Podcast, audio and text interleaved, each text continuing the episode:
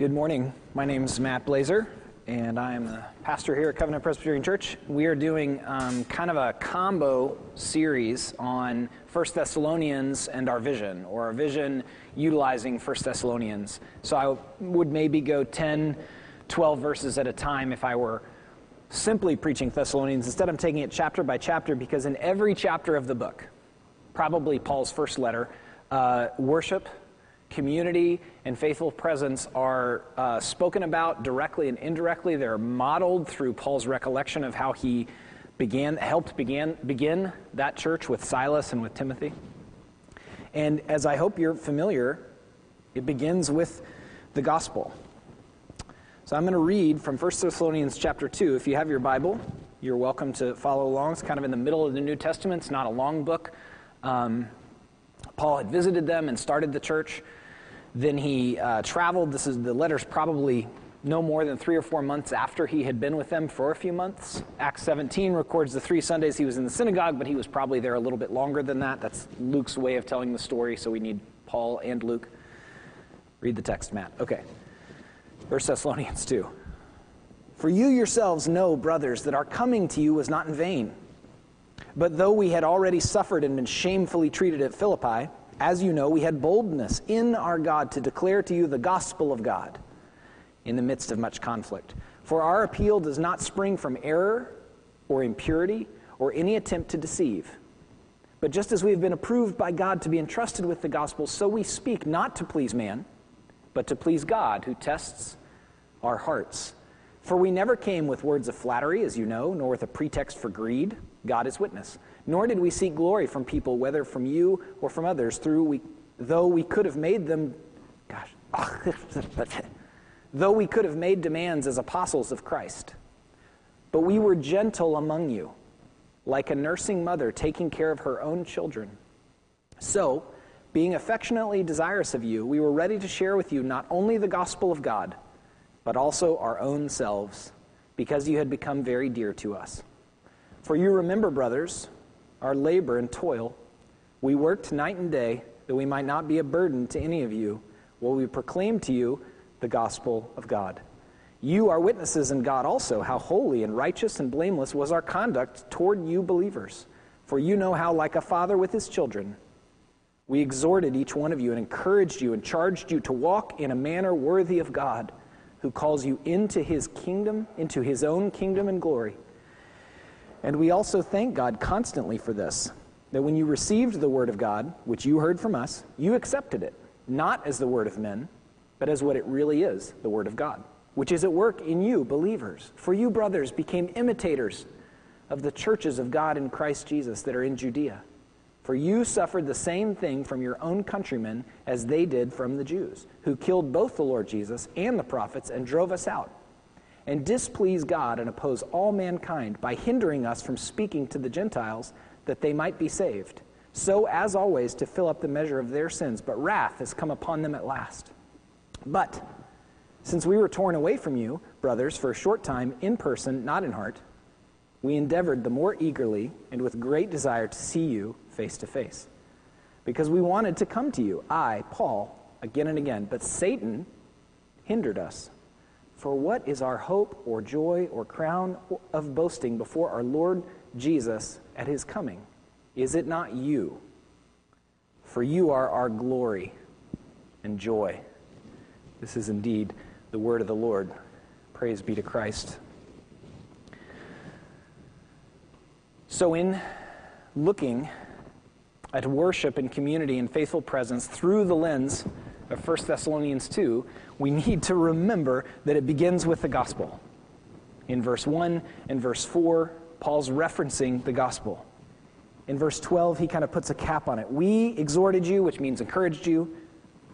We exhorted each one of you and encouraged you and charged you to walk in a manner worthy of God, who calls you into his own kingdom and glory.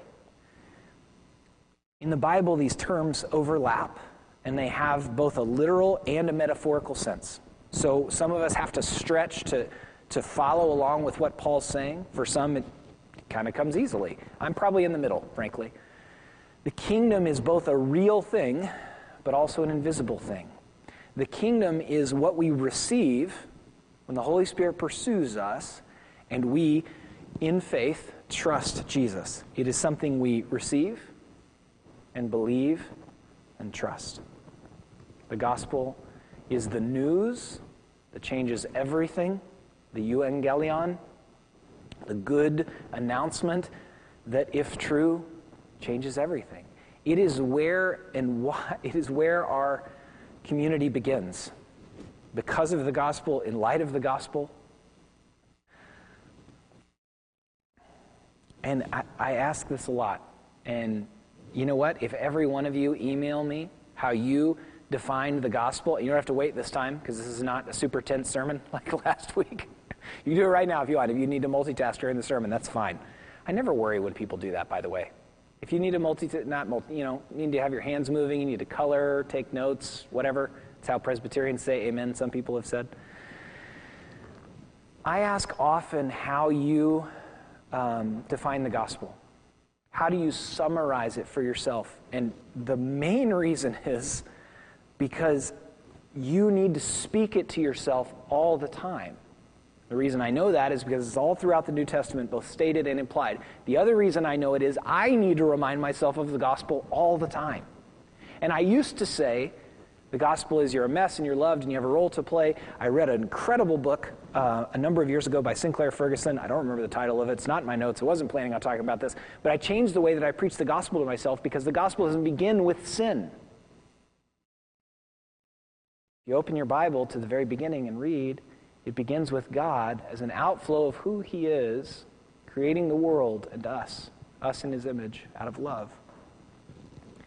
My point, though, is how do you summarize the gospel to yourself? Looking at verse 1 and verse 4 and verse 12, to receive and enjoy the kingdom, we must be able to talk to ourselves about it. So I'll tell you what, I'll take a year off reminding you that you need to know how to summarize it to yourself if all of you email me and tell me how you summarize the gospel. Cool? Because how do you enjoy the kingdom if you don't know how to talk to yourself about it? How can you receive and trust and rest in verse 12 if you don't know mentally and even emotionally how to speak to yourself about it? And our community which is technically what I'm, refer- what I'm actually meaning to talk with you about. But our community is going to be shallow. shallow. It's not going to be, com- our little communities are not going to be communities of healing and grace and truth if they're not rooted in the gospel. That's why Paul brings it up over and over and over and over and over again, because it's worth talking about over and over and over again, so that our hearts receive the peaceful rest of the good news.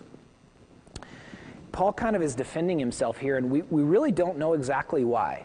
We don't know if it's because he's modeling leadership to the Thessalonians or because he was being criticized. So he was with them for probably about two months.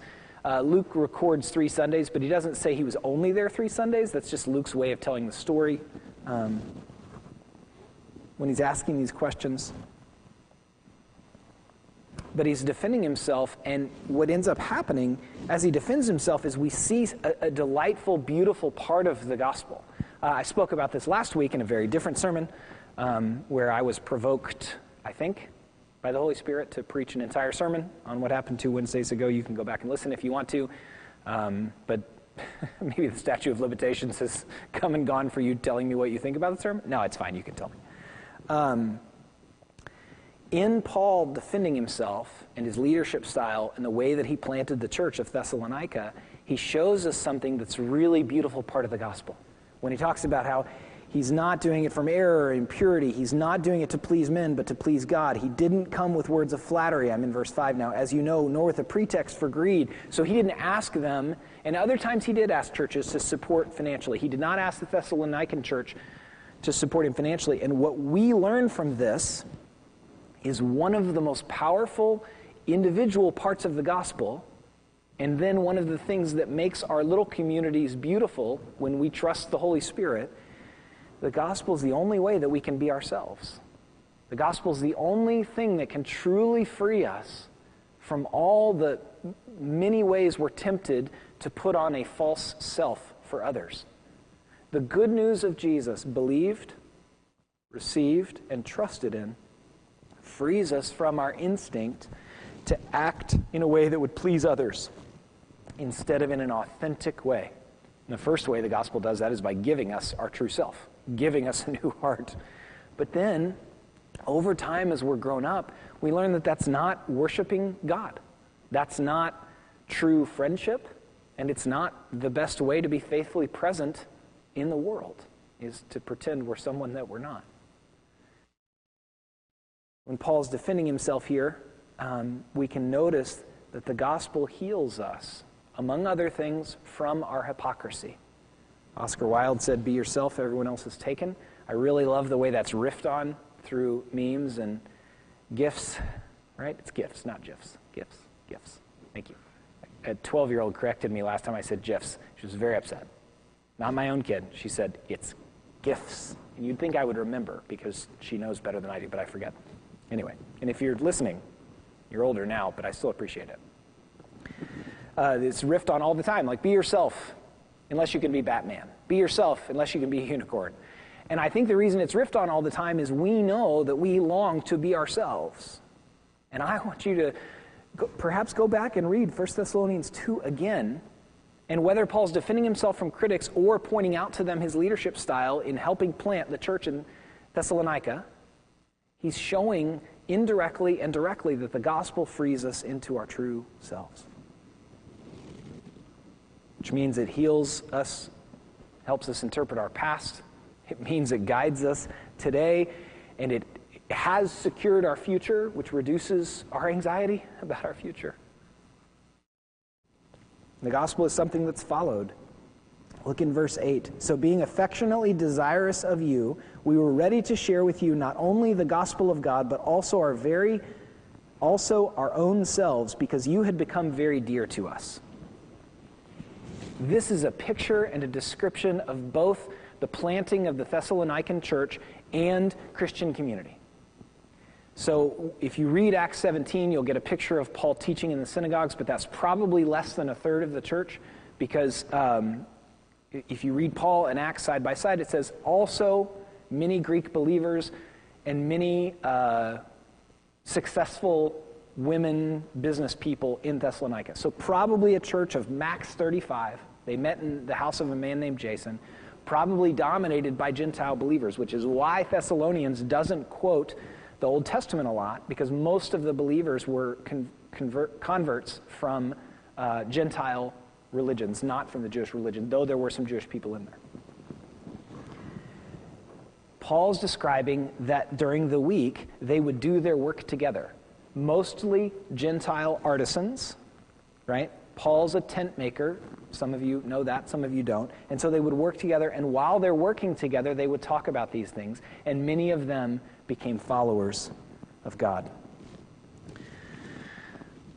What God provides in his incredible love to us is not only the gospel, which meets the dominant need of the human condition, which is loneliness, through a relationship with Christ that reconciles us to God the Father, and we receive the Holy Spirit, which is the foundation of the good news with respect to what we receive in it. He also provides us with spiritual family.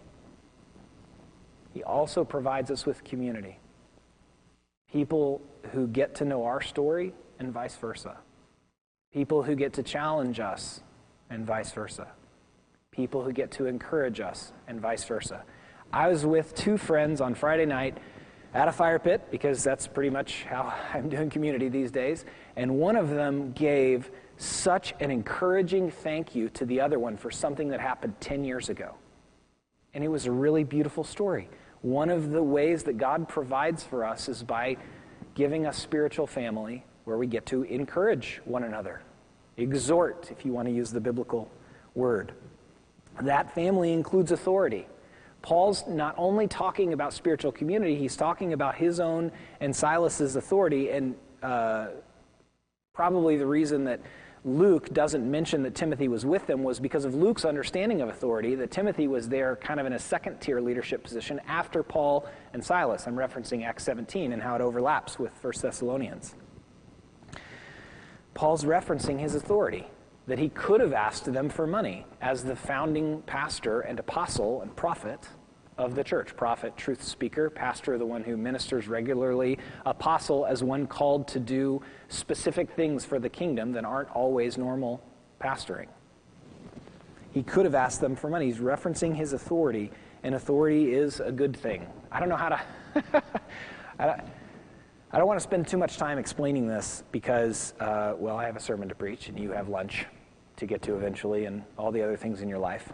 But uh, the scripture is very clear that ab- abused authority is an incredible harm, but that authority is a good thing.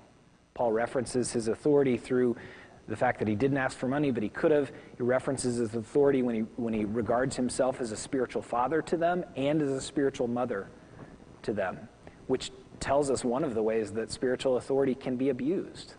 When it's mostly just like a mother, I'm only kind, and I don't ever push back on you, I'm stereotyping, but, for the, but I believe this is the point Paul's making. That's not actually kind to only be sweet all the time. But if I'm only harsh and correcting, if every time we talk I have an encouragement for you, that's often how I, if I need to push back on you, I often will say I have an encouragement for you because I think in truth, when we push back on one another, it's encouragement.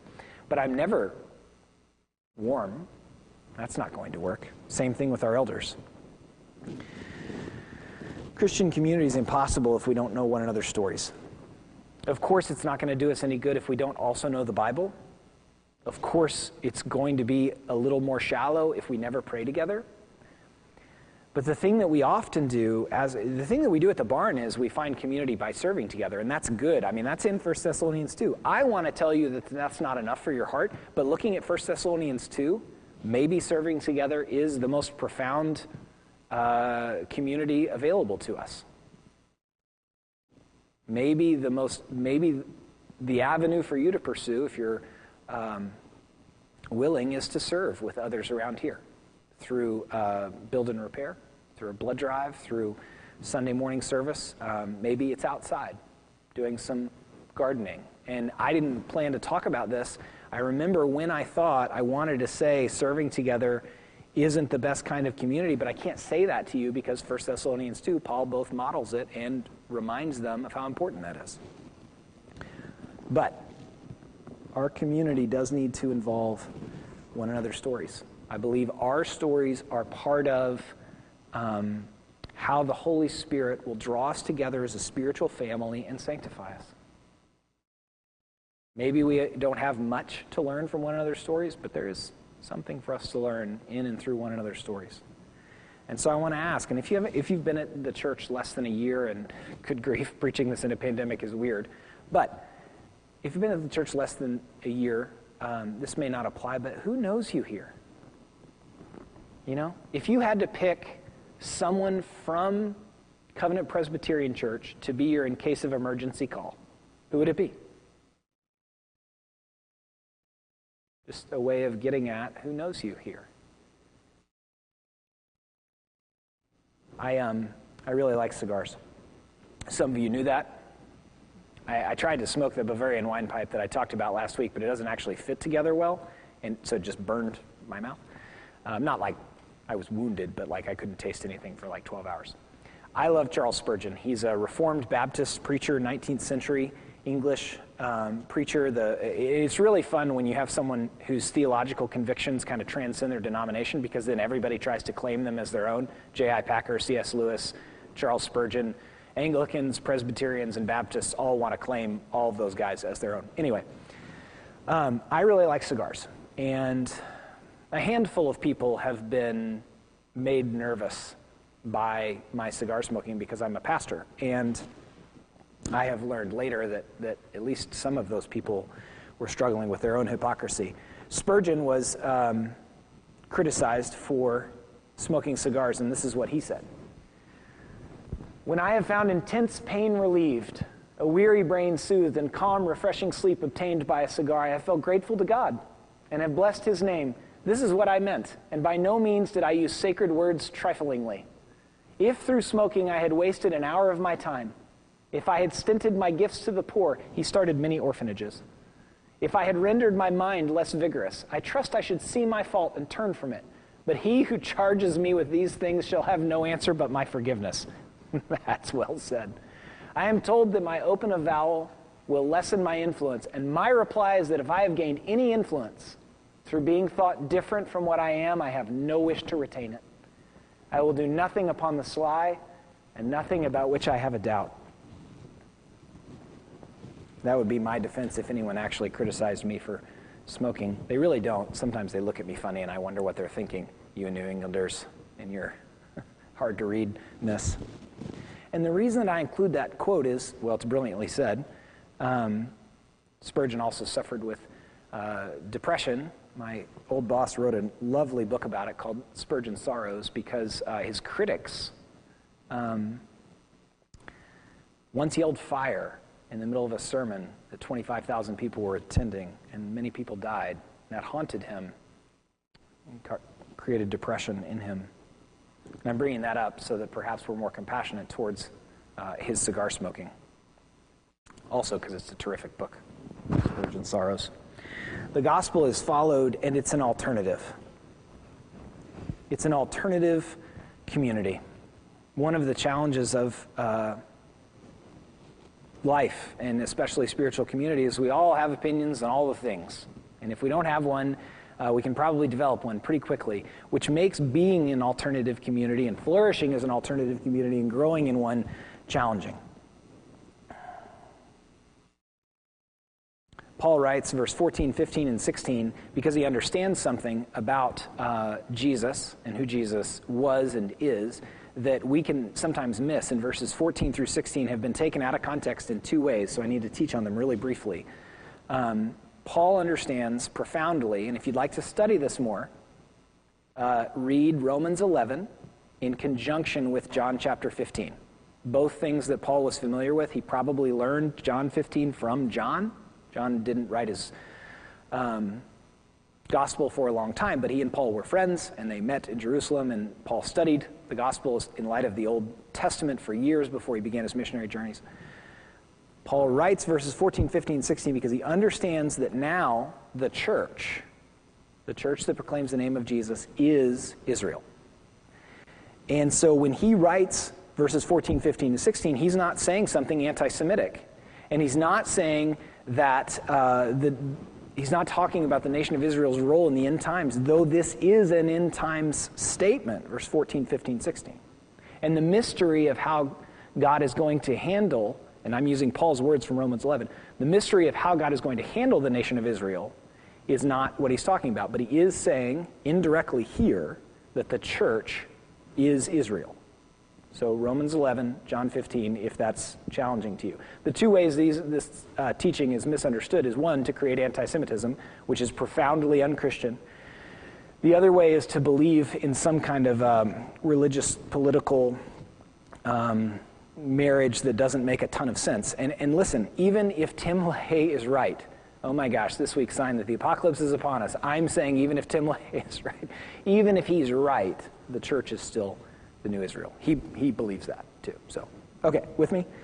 The, and the reason I need to tell you that is he's telling the Thessalonians that, talking about the Jews who drove him out of Thessalonica, which probably was economically motivated, probably wasn't religiously motivated, because he's reminding them directly and indirectly that they are to be an alternative community to uh, civic religion, to religion, to people that.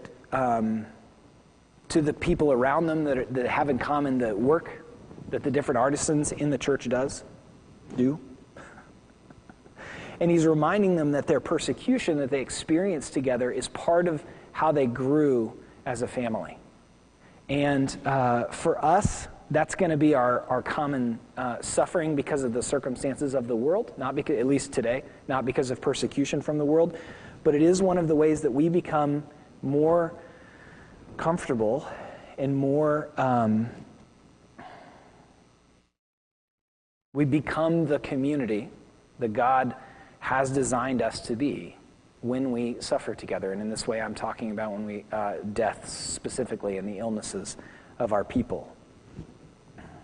Paul was again probably with the Thessalonican church for two to three months. Um, I'm guessing from the scholarship I've read that there were between five and eight Jewish converts in the Thessalonican church and between 20 and 30 Greek converts, some wealthy, some artisans like Paul.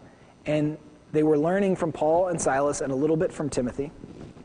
And then the, for, I believe for economic reasons, they were pushed out by a group of Jews. Then Jason had to bribe the local officials, like the officials made him. That wasn't his desire.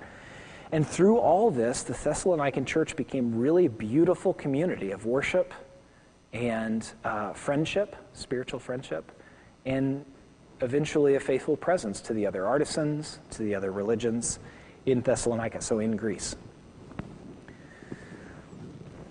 The gospel is followed and becomes and, and turns us naturally into an alternative community. One of the best descriptions I've ever read of community comes from Carol Moger, one of our founding members. Uh, thank you to Nancy Lehman, who acts as a uh, de facto story collector and historian for the ch- church. She put this um, in the hallway through a number of uh, photos and articles, and I read it, and then I took a picture of it. And um, this is Carol's description of the early years of Covenant Church. My most distinct recollection of the early Covenant Church was the fun spirit of the people. They were not nearly so formal or staid as other church groups of which I had been a part. And listen, Carol, like Paul, is going to weave together worship and community. She's not going to talk about faithful presence because this is about the forming of the church, but hear her description of the early church and see how important worship and community are and how interdependent they are.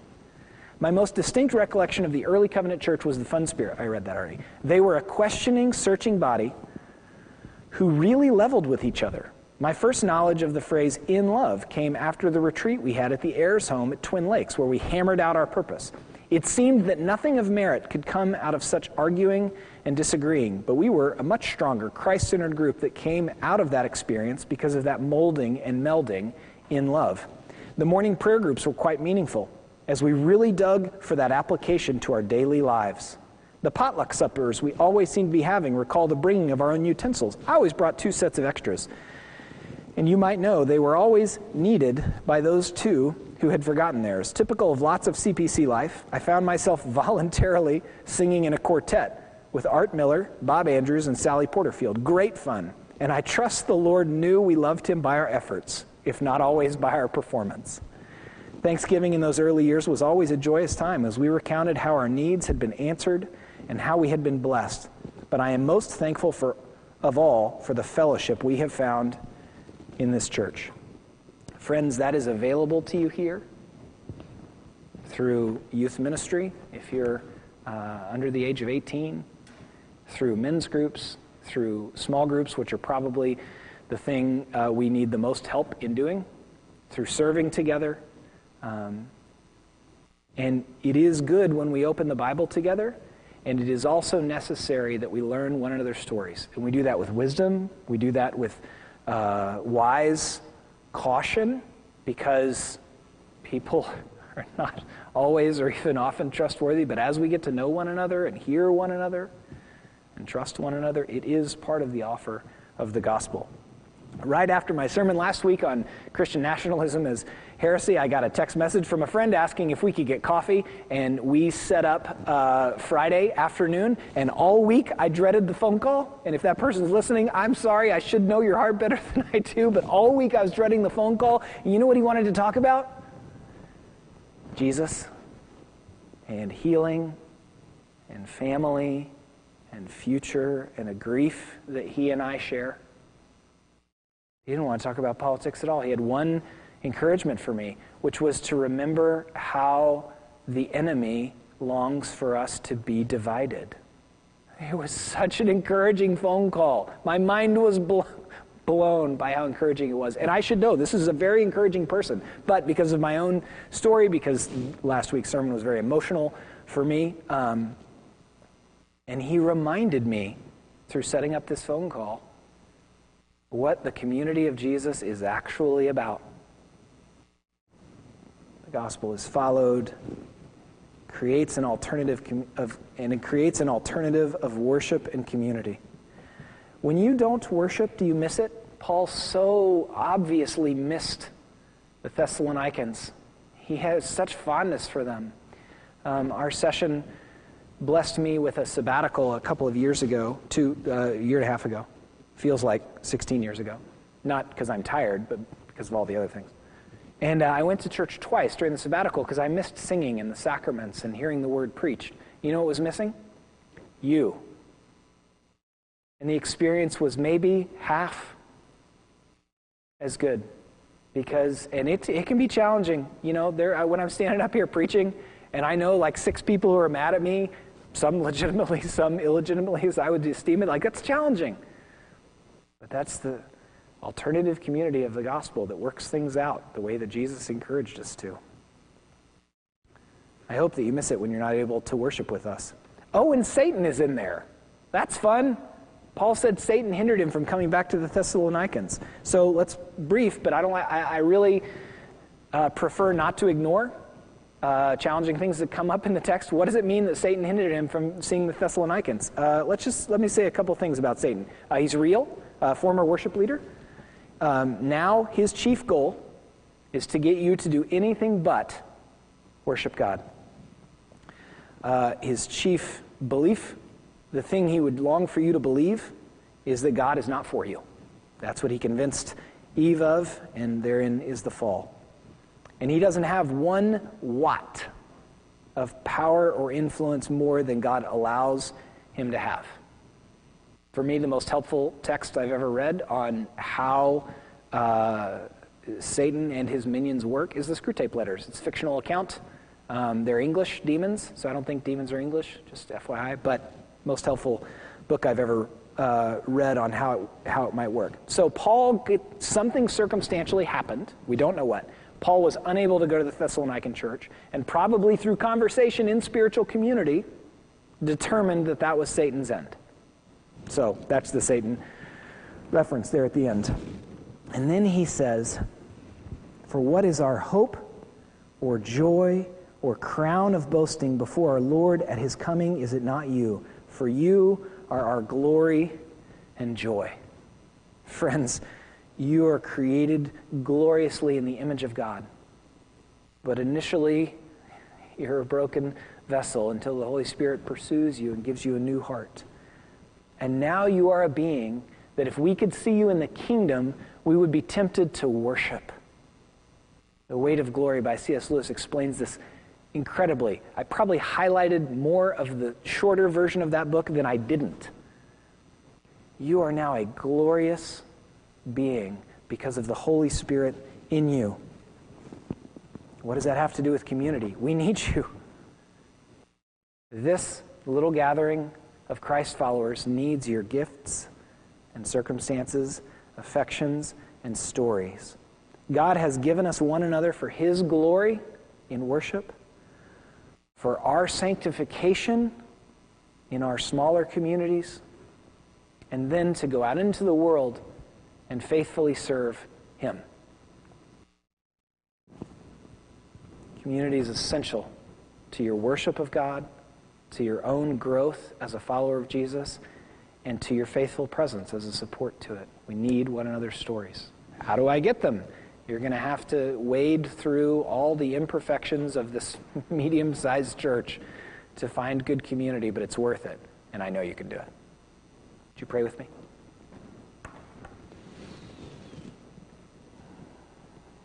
Father in heaven, we praise and thank you that your Holy Spirit is in us and has is sanctifying and has glorified our true self in your image. We ask, Lord, that you would fill us with both wisdom and your Holy Spirit as we seek to do life with one another in worship, community, faithful presence. Amen.